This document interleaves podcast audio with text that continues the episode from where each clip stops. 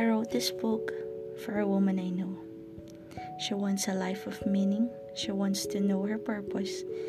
She wants to love and be loved. But she is tired. What exhausts her?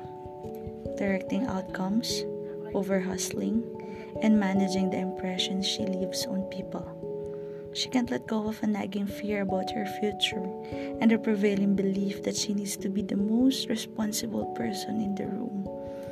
She is tired, yes, but she doesn't know how to stop. This is what she does. She keeps it all under control, and she is under control. Thank you very much. Smiling, even in the trenches, and always fine, just fine. I got this, she says, and a lot of people believe her, but she doesn't got this. Her outward fine does not match her inner fatigue. As long as she can remember, this is who she has been. The one who fixes, the one who helps. She is a yes girl. She believes that the opposite of control is confusion. She doesn't know yet that the opposite of control is fate. She is busy, busy. She thinks this makes her complete human, but sometimes it makes her half a human. A partial zombie wearing cuff jeans and fair trade earrings. She hopes this disguise will hide the chaos you don't see. She'll tell you in a soothing tone that she got she's got it all under control. But to be honest, life feels out of control. And the more out of control it all gets, the more she wants to control it.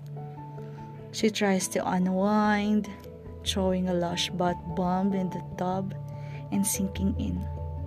But this rest is an illusion. Inwardly, she is still managing, formulating, anticipating.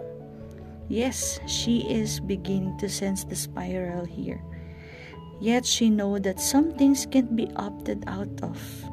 She can simplify her her life. And this is really important. Let's see her for who she really is. She loves fiercely.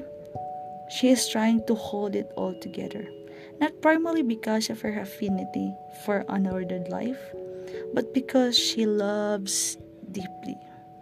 Really, really deeply. She is an earnest defender of her family, her neighbors, the homeless guy on the corner, the starving child on the other side of the world. She pours out her life like an offering because she loves Jesus. Yes, she feels distant from all of them. She has gotten so busy caring, working, serving, and doing that she can't hear God's voice anymore. She has lived by fear instead of by faith. She worries about things more than she prays about them. She wants to let go and she doesn't. Can someone show her where to start? This is her life. She wants to live it. She is me. And maybe she is you too.